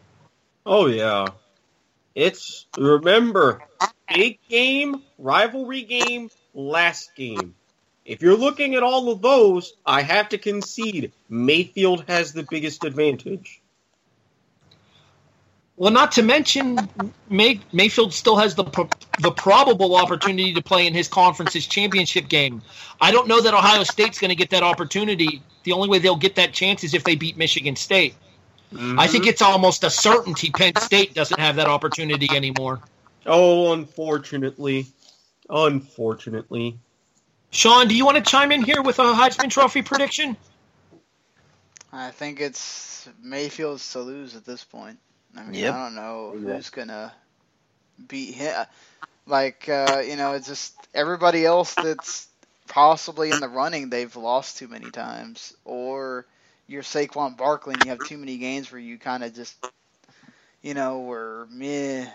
You know, it's not. So. yeah, it's not even that. It's not even that Barkley's disappeared in games, but his biggest game of the season this year, other than the 31-yard touchdown run and the kickoff return, 21 carries for 32 yards, or for 42 yards. Excuse me. I think they'd be willing to forgive that if Penn State was in the running to make the playoffs, but well, I think again, it's just too difficult right now.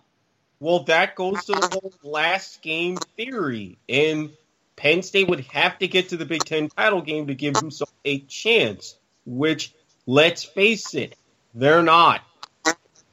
I think that I think that Saquon Barkley goes to New York, but as Sean said, this is Baker Mayfield's trophy to lose at this point.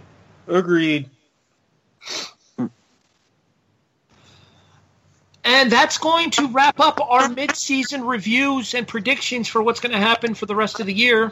Obviously, we don't know what's going to happen. We're just as interested to watch as you guys are. And I guarantee you, we'll be here to talk about all of it as the kickoff will continue, going all the way up past Super Bowl Sunday.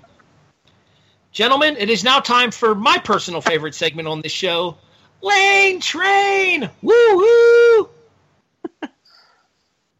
Statement win. Statement win for FAU last Saturday, beating Marshall, 35-30. That is key. That is huge win for FAU. Have they lost that? I feel like Marshall would have won the Conference USA, but now it's gonna, um, it's a it's a it's a it's so close. You can barely see the space between FAU and Marshall.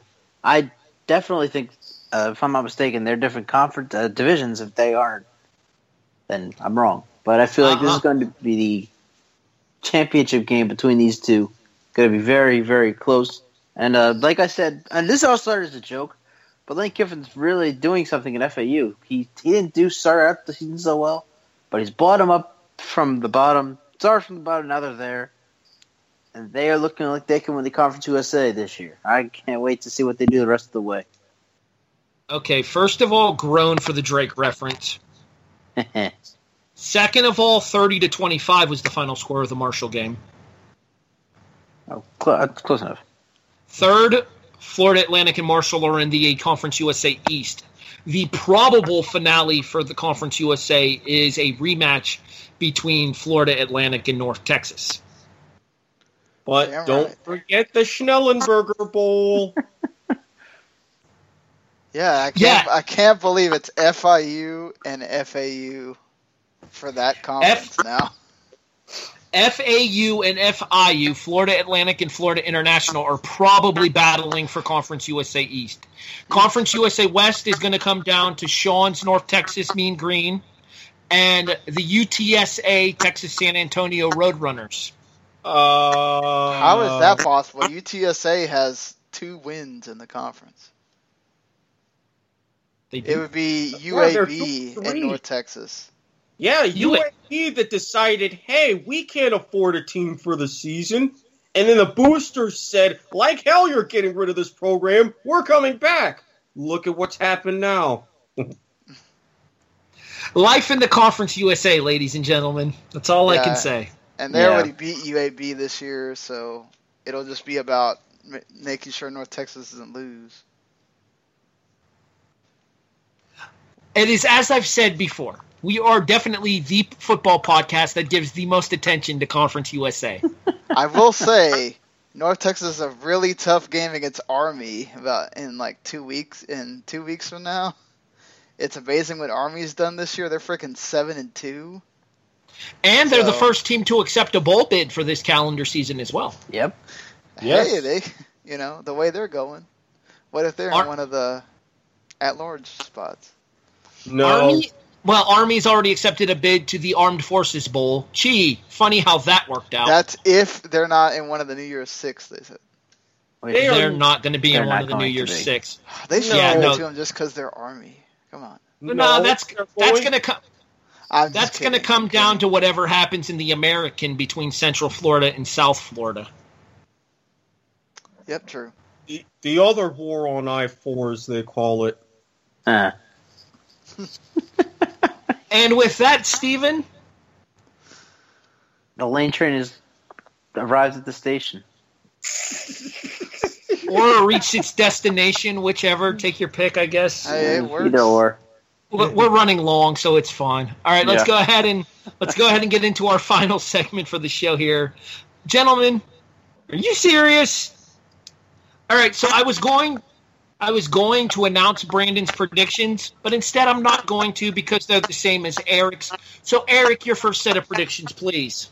You know, for the first time, there are two teams that meeting that if we're meeting, both being ranked in the Associated Press poll. That hasn't happened since 1990. Guess what, folks? It's a Saturday night. It's hard rock. Sweet unis. Break out that turnover chain. Because there's a hurricane warning in South Florida. Oh yeah, and y'all in South Bend, y'all go ahead, go to South Beach party. I can tell you a couple places if you're looking for shenanigans, but you ain't winning a football game. Not on my watch. And like I said, Sean, mark that tape with Stephen. Throwing Yes. that out there. and as a bonus, in the case of equity in the standings, ah, you know, cheese gets old. Cheese goes bad. Cheese gets moldy. Wisconsin, yeah, there's certain political people whom I can't stand aside. Sorry, you got to deal with Iowa. I wouldn't have said this at the beginning of the season, but it ain't the beginning of the season. Hawkeyes, they're taking care of business. So you could definitely say to Wisconsin, sorry about your damn luck. Exactly. See? We have to make a wrestling reference at one point in this show every time. So.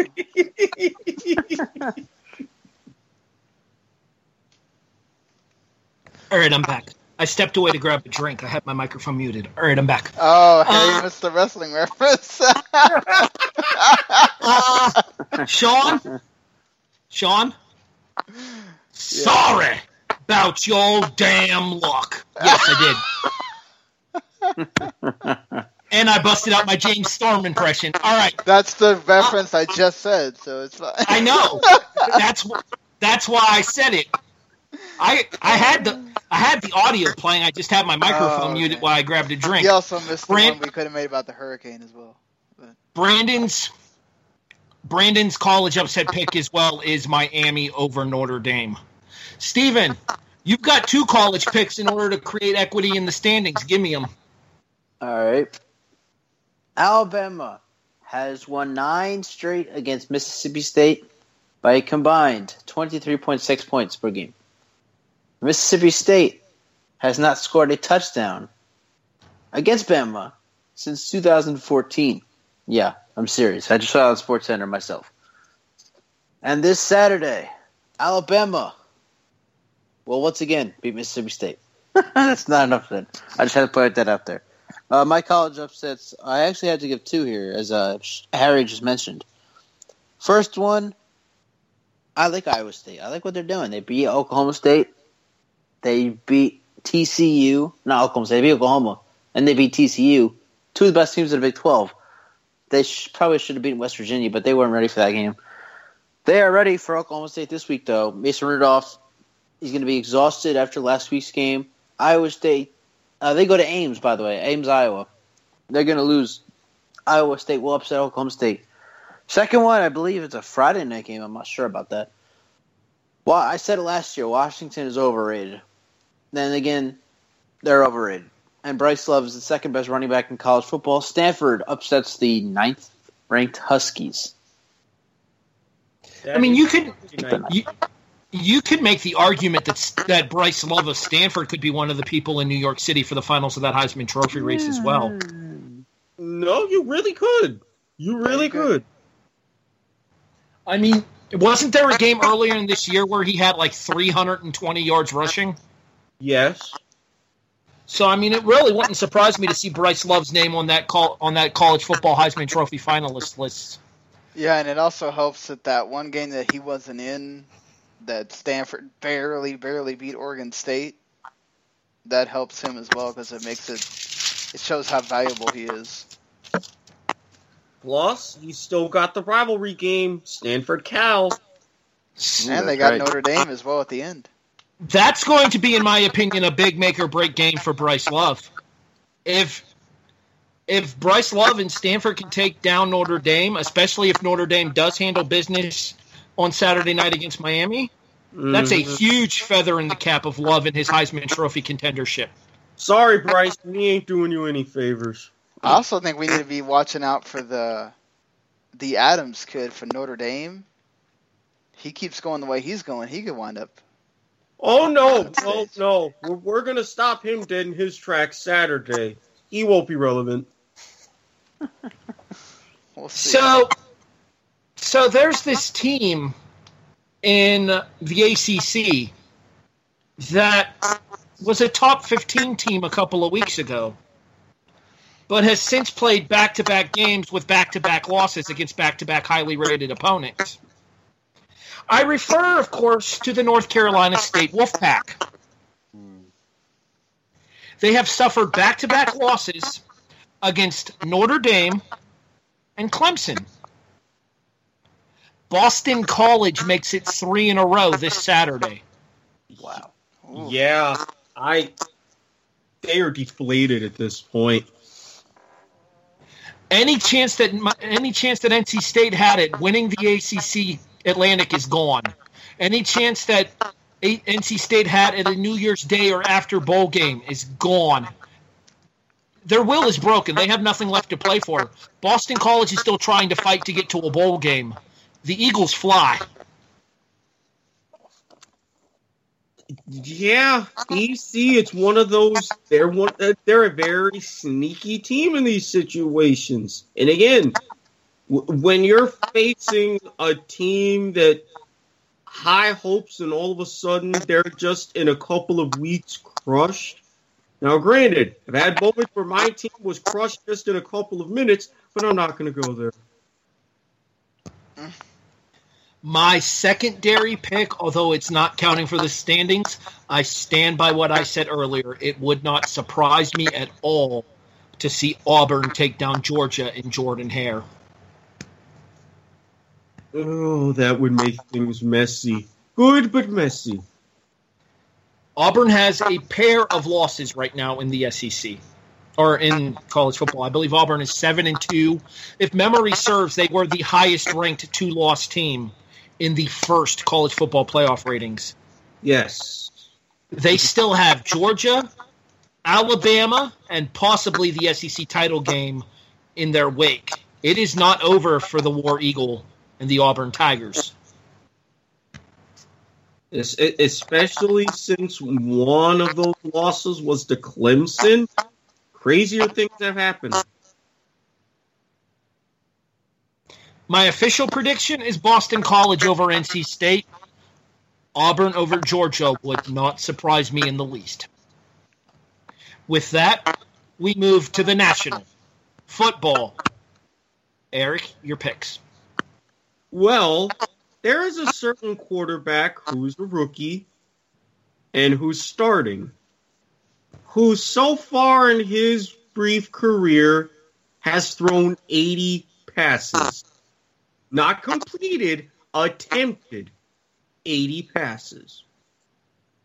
There's another quarterback who will be playing in this game. Not a rookie, but, well, pretty close to it since he's playing behind, well, would some would argue, building himself as a living legend. It's the oldest rivalry in the league. They've had so many great moments. How Vegas came at this line, I have no idea. But for my first upset, one quarterback gets trusted much more over another. The Packers beat the Bears. I still find it hard to believe that Chicago is favored in that game. By hmm. five. It's insanity to me. I mean, Brett Hundley's bad, but he's not that bad. No, and Trubisky, we don't even know because, again, he's only thrown 80 times.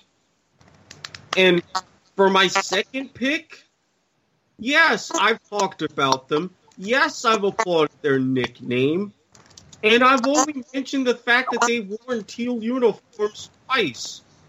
They're not going to help them this time. They're not going to wear teal again. And the Everbank curse will be right back on. The Chargers, who always seem to give the Jaguars fits, will come east and do the exact same all over again. Curiosity, what time's that game? That game, I believe it's in the four o'clock window. I will double check. All right, if that's a four o'clock start, then I could buy the Chargers winning this game. If it's a one o'clock start, I stand by what I've said before about Western teams coming east for a one o'clock kickoff. Stephen, you- Uh, no, Go ahead, I Erik. stand corrected. It is the last of the one o'clock games. Um, then. I'm not then I'm not as inclined to believe Chargers over Jaguars as I were originally. Green Bay over Chicago, I think, is a gimme, but I think Jacksonville probably beats the Chargers. Uh, Stephen, I need two from you. Hit me. Are you Yes, serious? Yeah, I'm serious. People are not going to see this as an upset because the Falcons have been playing so bad this year, like we all said they would. Because great minds think alike, right? I mean, come on. the Cowboys are a three-point underdog. How I don't know. Zeke's going Uh, to play. The home game, they get three. I think it's three and a half. Yeah. Cowboys should not be an underdog regardless. They are. They're not going to lose. Cowboys beat the Falcons in Atlanta. I mean, the Falcons have. I mean, the teams in Mercedes-Benz Stadium. I know there was a soccer game there for the MLS not too long ago where the home team got eliminated in that game. Not teams have not had much success in Mercedes-Benz Stadium. The Falcons have won once since the opening of the stadium, I believe, and that was against the Packers. So, Cowboys or Falcons. My second one, uh, Harry's gonna love this. The Saints have lost the one six in a row, but I like what the Bills are doing. Yeah, they lost to the Jets, but that was on a short week. Bills come back, they snapped the game, Saints six game losing streak, but the Saints keep the turnover streak going. They force turnover against the uh, the Bills, but the Bills win. Um, first of all, I just want to state to both you and Sean that if you guys go to Atlanta and lose, you will not hear the end of it from me because Buffalo went to Atlanta and won earlier in the season.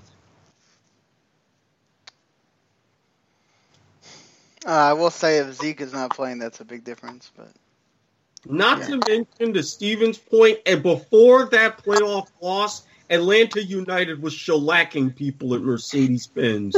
so there is success. and remember, they only as- won on penalties. It's not like they went in there and just Well, whooped Atlanta or anything. Wrong, I mean- wrong, wrong football, guys. Wrong football. You want to hear more on the Atlanta Uf, Atlanta FC team, which I believe was their. I don't know if I'll follow soccer, but I believe it was their first season. You can go check out Sean, Erik, and Rachel McCrigger on Soccer to the Max here on W2Mnet.com. Shill. In addition, uh, real quick, Brandon's pick agrees with uh, agrees with Erik once again. Green Bay over Chicago. Frankly, that's a freaking gimme. Hey, free money, folks. Free money.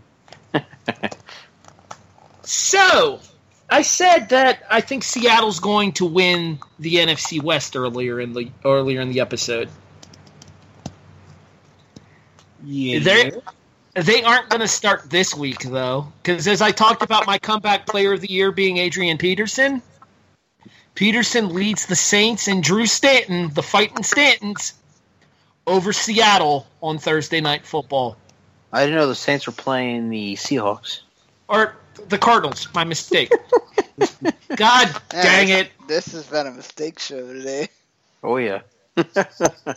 And I, I actually I get the extra added goal of having called Sean out for the same thing earlier in the episode.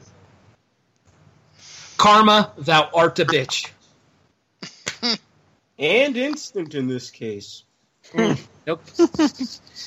I guess you could say the karma police arrested this man. Anywho, Oh, really? and absolutely. that is dirty pool, Harry. yeah. So yeah, I'm picking Arizona over Seattle on Thursday night football with what will be the first Thursday night game on NBC this year as they finally move over from CBS. And Mr. Play by Play himself, Tony Romo, by which I mean he gives the game away play by play.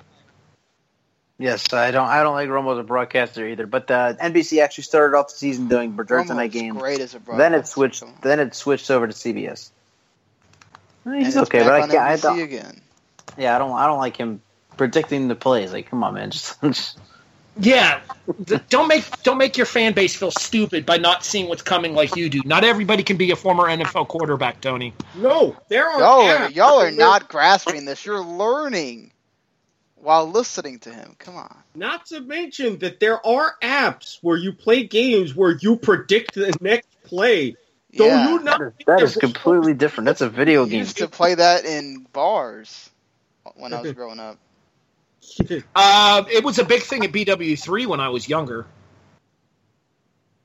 Well, yeah, I don't- there, there are mobile apps that have rejuvenated that now. So, yeah, Romo's doing them favors.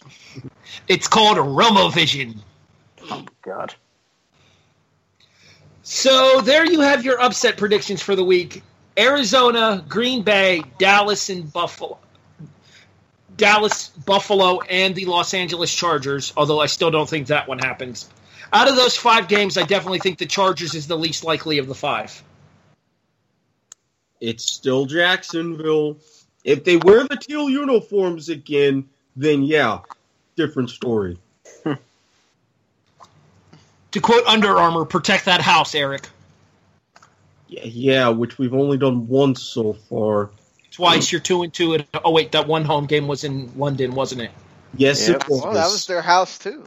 That's like their second. You know, it'll be their home at some point. technically speaking, It'll it'll be their official home in a couple of years. Support your team. Exactly. Save the crew. it'll Go home and say I don't know 2020 ish. Do we have anything else to touch on before we get out of here? I know we ran a little bit long, and I apologize for that, guys. But again, uh, mid-season review for awards as well as updated predictions. It was bound to happen. We'll go back to our normal format next Wednesday night here on the kickoff. Anything else before we get out of here? I just want to say, go Irish. Mark the tape. I love that. I leave it at that. For our executive producers, Sean Garmer, and the two men I'm going to have to keep separated offspring style, Stephen Ur III and Erik Watkins, as well as the unfortunately absent Brandon Biskabing. We'll get his picks for you guys next week. I'm Harry Broadhurst. You have been listening to The Kickoff here on the W2M Network. Thanks for listening, everybody. We'll talk to you next Wednesday night. The following podcast is a W2M Network original production. Visit W2Mnet.com for all of our other great podcasts, plus news, reviews, articles, and opinions from the worlds of wrestling, video games, football, and entertainment. Hello, it is Ryan, and I was on a flight the other day playing one of my favorite social spin slot games on chumbacasino.com. I looked over the person sitting next to me, and you know what they were doing? They were also playing Chumba Casino. Coincidence? I think not. Everybody's loving having fun with it. Chumba Casino is home to hundreds of casino style games that you can play for free anytime, anywhere, even at 30,000 feet. So sign up now at chumbacasino.com to claim your free welcome bonus. That's chumbacasino.com and live the Chumba life. No purchase necessary. Group. Void prohibited by law. See terms and conditions. 18 plus. Hello, it is Ryan, and I was on a flight the other day playing one of my favorite social spin slot games on chumbacasino.com. I looked over the person sitting next to me, and you know what they were doing? They were also playing Chumba Casino. Coincidence? I think not. Everybody's loving having fun with it. Chumba Casino is home to hundreds of casino style games that you can play for free anytime, anywhere, even at 30,000 feet. So sign up now at chumbacasino.com to claim your free welcome bonus. That's chumbacasino.com and live the Chumba life. No purchase necessary. Group. Void were prohibited by law. See terms and conditions. 18 plus.